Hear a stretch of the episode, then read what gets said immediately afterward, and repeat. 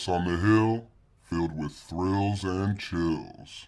Turn off the lights and light a candle. Pull up a seat if you will. You are listening to Lights Out Radio.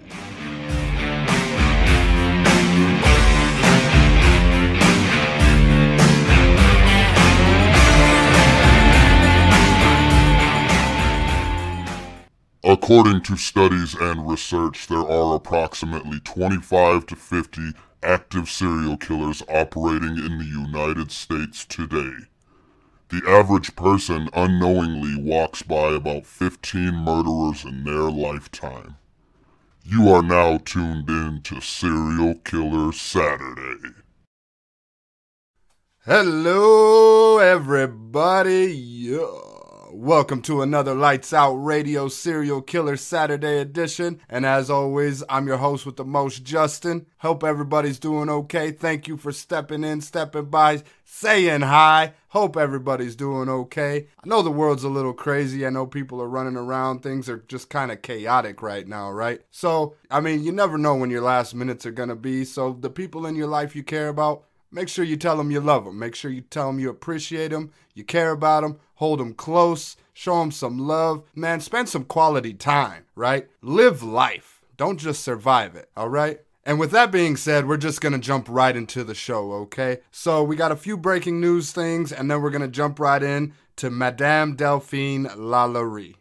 The first piece of news we got going on is gonna be Samuel Little, which coincidentally was the last episode of Serial Killer Saturday. So if you didn't have a chance to jump on that and you don't know who he is, go ahead and check that out. In my opinion, he's one of uh, the United States' most prolific serial killers. The LAPD knew him as the stroke and choke killer because he often masturbated while he choked his victims. And in an interview with the New York Magazine, Little said that he stuck to the ghettos because it was easier to evade being captured. He says, I never killed no senators or governors or fancy New York journalists, nothing like that. If I killed you, it'd be all over the news the next day. I stayed in the ghettos. Well, anyway, Samuel Little is now permanently in a wheelchair uh, because of his diabetes and heart condition. He's 80 years old. He's serving like seven life sentences, I think. Um, so, I mean, he's on his last strings anyway, but he is permanently in a wheelchair now. And there you go. That's the news on Samuel Little. And like I said, if you don't know who he is, he's a very interesting person, very interesting character. Go ahead and check out that last video, that last Serial Killer Saturday I did, and check him out.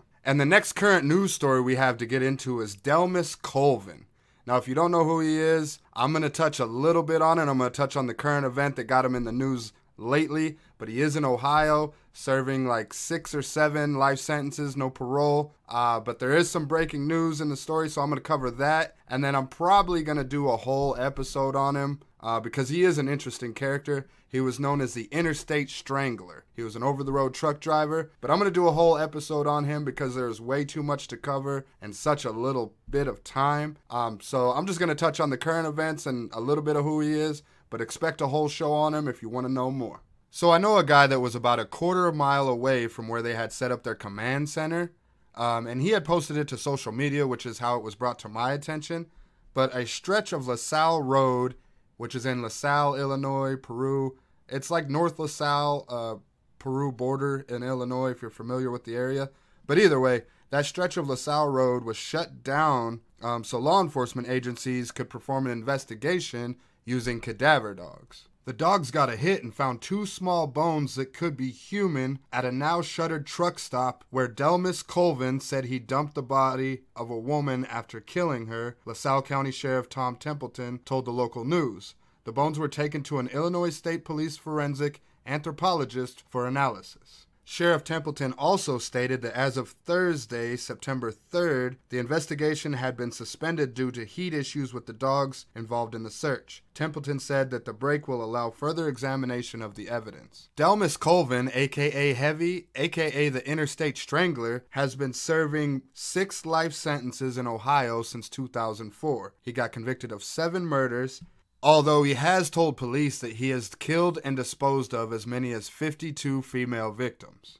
So I know what you're thinking, it's kind of what I was thinking. If he's been locked up since 2004, why is there a 16 year layover between this investigation?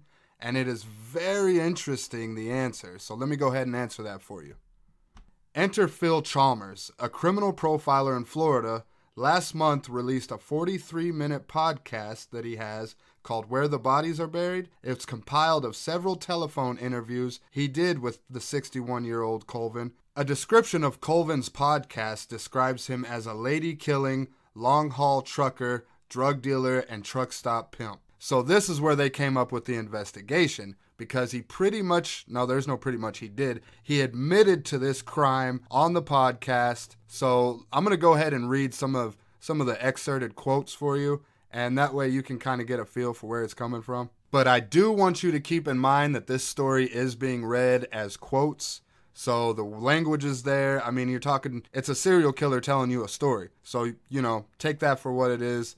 Heed my word if you need to. But Colvin said he was doing paperwork in the cab of his truck outside of a Flying J in LaSalle, Illinois, when the woman knocked on the door. I said, Beat it. Get the fuck out of here, he said. The woman left but returned a few minutes later. Colvin said he went into the store, bought a few logbooks, returned to his truck, and strangled the woman in the sleeper bunk of his rig. He said he then drove away from the store heading west. It had begun to rain, he said. Colvin said he recalled an abandoned truck wash and headed there. It was deserted. No one goes down there. It's dark and it's scary, Colvin said with a laugh. I pull all the way in the back, the weeds are so high, and I just remember picking the body up on my shoulder and into the woods I go. He dumped the body and got the hell up out of there, Colvin said. He bagged up the woman's clothes and dumped them in Council Bluffs, Iowa. Colvin recalled the unidentified woman as wearing dirty sweatpants, dingy shoes, and a dingy t shirt with a cartoon character like Garfield or Tweety Bird on it. She was white with dishwater blonde hair.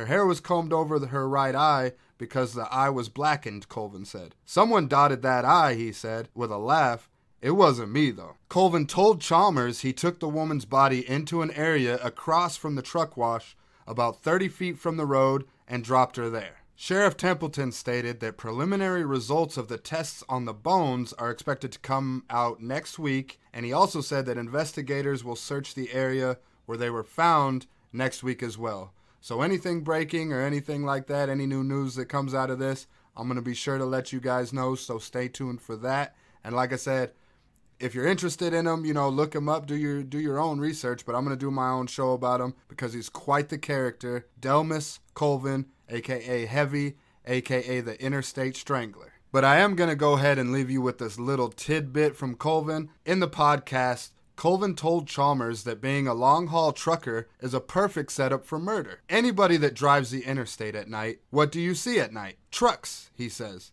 And if you actually think I was the only one doing this, you are sadly mistaken. Chalmers agreed. He said, Every time I talk to a serial killer truck driver, they all say the same thing. There are many of us out here. So you might want to be a little more careful about that truck you cut off on the interstate, about that guy you talk to at the rest area, or who you mess with at these truck stops. Just a word for the wise, just gonna throw it out there. And now we're gonna go ahead and cut to a quick commercial break. But when we come back, we're going to cover the story of Delphine McCarty, aka Madame Delphine Lalaurie of New Orleans. So don't go anywhere. Stay tuned. Yeah.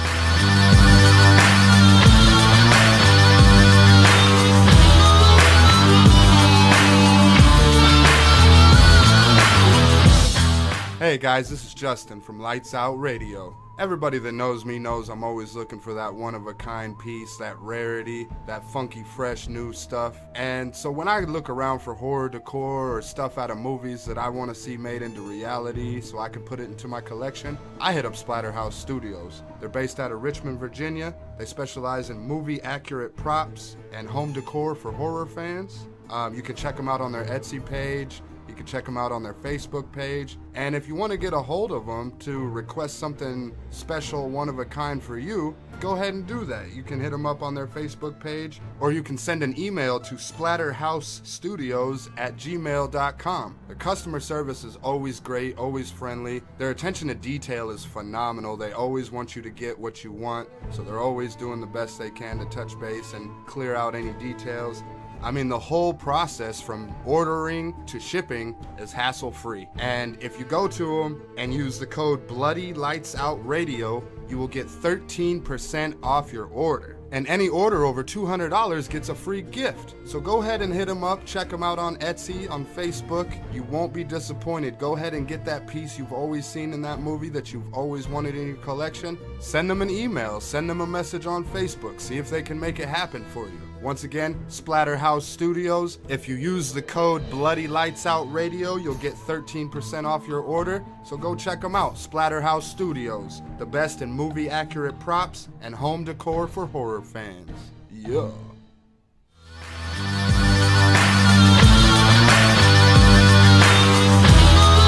And welcome back, everybody, to Lights Out Radio, and I'm still your host with the most, Justin. And we're going to jump right into this. So, Marie Delphine McCarty, or McCarthy, or Madame Blanc, or Madame Lalaurie, she was born March 19th, 1787, during the Spanish colonial period in New Orleans, Spanish Louisiana. She was married three times, the first time being while she was 13 on June 11th, 1800. Her second marriage was June of 1808, and her third marriage was June 25th, 1825, to Leonard Louis Nicholas Lalaurie, who was much younger than her. It was at this time she bought the property at 1140 Royal Street in the French Quarter in New Orleans, Louisiana and it was in 1832 she had a two story mansion built there, complete with attached slave quarters. She lived there with her third husband and two of her daughters and maintained a central position in New Orleans society. So, in my opinion, she was definitely a socialite, social climate type of person. However, the marriage showed signs of strain because on November 16, 1832, Delphine petitioned the First Judicial District Court for a separation from bed and board of her husband, in which Delphine claimed that Lalaurie had treated her in such a manner as to render their living together unsupportable. Claims which her son and two daughters confirmed.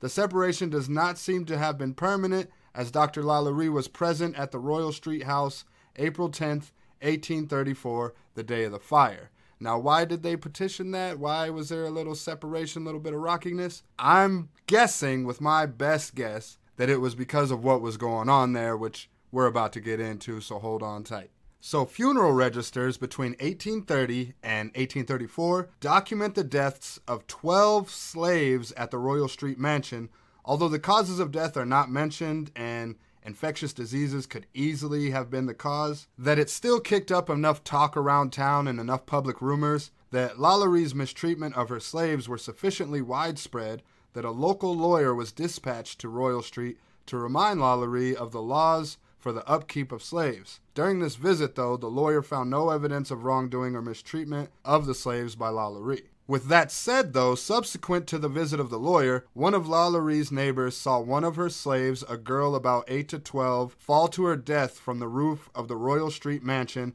while trying to avoid punishment from a whip welding Lalaurie. The body was subsequently buried on the mansion grounds. The little girl's name was Leah, L-I-A, and people had came to the notion that Leah had been brushing Delphine's hair when she hit a snag, causing Lalaurie to grab the whip and chase her. It's also noted that this incident led to an investigation of the Lalauries in which they were found guilty of illegal cruelty and forced to forfeit nine slaves. Now, these nine slaves were brought back to the Lalaurie mansion by her family. So her family bought them, and then I'm assuming the Lalauries paid the family that bought them. Either way, they got those nine slaves back, which is kind of messed up in my book, but you know, what are you going to do? And also, there's recounted stories that Lalaurie kept her cook chained to the kitchen stove and beat her daughters whenever they tried to feed the slaves. Just a crazy, wild bitch, in my opinion. Like, there's got to be something wrong with you to be able to do stuff like that. But all of this changes on April 10th, 1834. A fire breaks out in the Lalaurie mansion, starting in the kitchen. When the police and the fire marshals got there,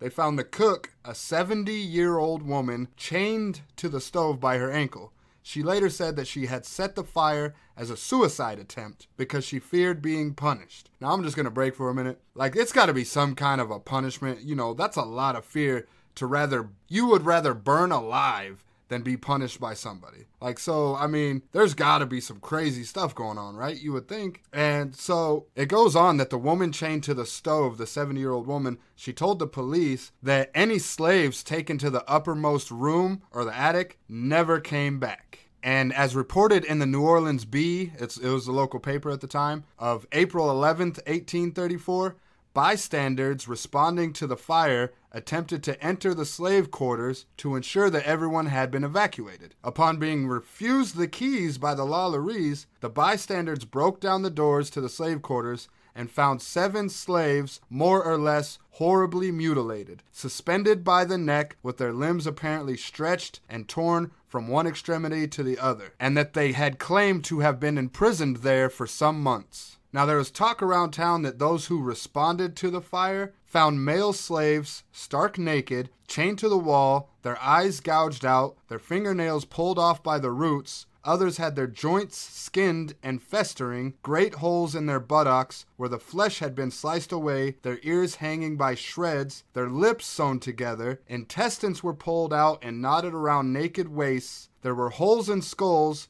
where a rough stick had been inserted to stir the brains. Now, keep in mind, these are just rumors. There's no, I can't find any evidence anywhere of any of this. So you can imagine people, you know, go a little overboard with their storytelling and stuff. But there would have to be some craziness, right? To even, to even go from whatever it really was to that. Like, there has to be there can't be that big of a gap between the stories i wouldn't think anyway. But either way when the discovery of the abused slaves became widely known a mob of local citizens attacked the Lalaurie residence and demolished and destroyed everything upon which they could lay their hands on. A sheriff and his officers were called upon to disperse the crowd, but by the time the mob left, the property had sustained major damage with scarcely anything remaining but the walls. The slaves were taken to a local jail where they were available for public viewing. The Bee reported, that was the local paper back then, remember, that by April 12th, up to 4,000 people had attended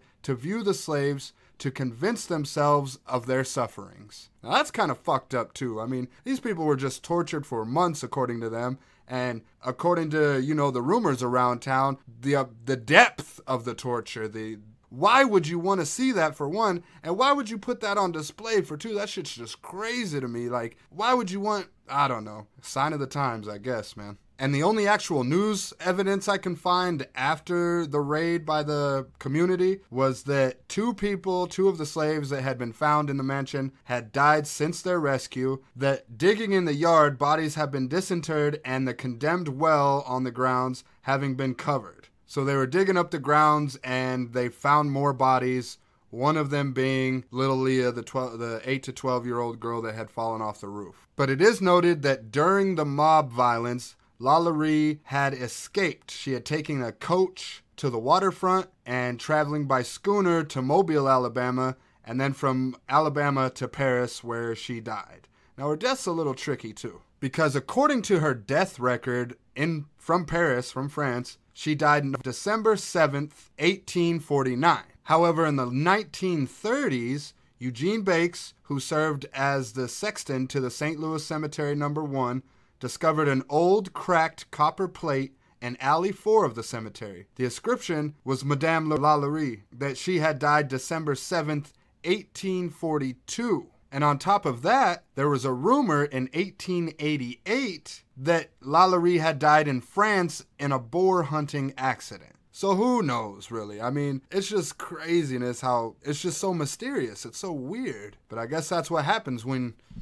So let's get into this real quick. Like, I cannot believe that they got away with this shit. So they tortured these slaves and all the shit that they did to them, like, and then they just get away scot free because they got money because they were able to have the money to get themselves from New Orleans to Alabama and then from Alabama to Paris and then they just ride it out in Paris for the rest of their life. That's fucked up, man. I can't believe that shit. Can't believe she got away with so much crap, you know what I mean? And since then, the Lalaurie Mansion has been used as a public high school, a conservatory of music, an apartment building, a refuge for young delinquents, a bar, a furniture store, and a luxury apartment building. Now, there are stories and rumors too that anybody that owns the house automatically inherits some kind of hoodoo or voodoo curse. This goes into play with the owner when it was uh, an apartment building.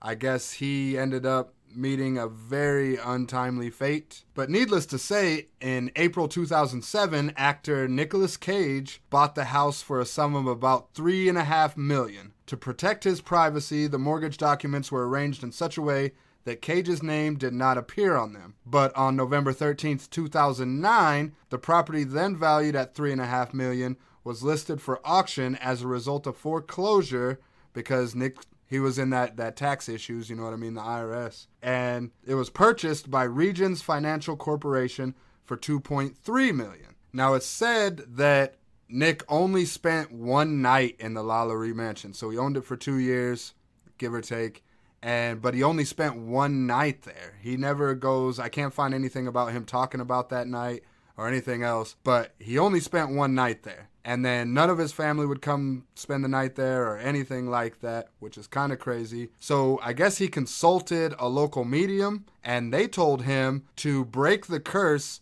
he needs to bury himself or build a mausoleum, build a grave, or you know, buy a grave, you know, whatever, buy a grave plot or whatever, as close to Marie Laveau, the voodoo queen of New Orleans. He, need, he needed to buy one as close to her as possible. So what does he do? He goes and buys one and builds it right there. And it's a big white pyramid. There's a lot of back and forth about him buying this because he had to have graves moved. So people were moved for him to be able to buy that and build that there. So there you go. And by the way, just a quick side note has anybody seen that time traveler picture that's compared to Nicolas Cage? Like that that's kind of a crazy thing, right? Like that shit's kind of kind of mind blowing, right? Like I don't know where that picture came from and with today's technology, it could be fucking anything. Anybody can do anything nowadays it seems, and you really have to go by the person to figure out, you know, if it's really real or whatever. But it's kind of crazy seeing that picture next to his picture. You never know. Just a crazy little side note made me think of that. And another side note, oh, if anybody's never watched American Horror Story, I think it's the third season, The Coven or whatever. Kathy Bates plays an amazing Lalaurie. I just thought I just wanted to throw that out there. She does an amazing job. I loved her character. And the lady that plays Marie Laveau loved it too. She did a great job. And now it's owned by a guy, I can only find his last name, Waylon. Uh, he's an energy trader out of Houston, and he owns it now. And he pay he bought it from the bank, I guess, for like two and a half mil, something like that. And so yeah, there you go. That is the gruesome story of Madame Delphine Lalaurie. You guys have a good one. Thank you for stopping in, stepping by, saying hi. I hope you guys have a great rest of your weekend. Much love, many blessings. This has been Lights Out Radio. Yeah.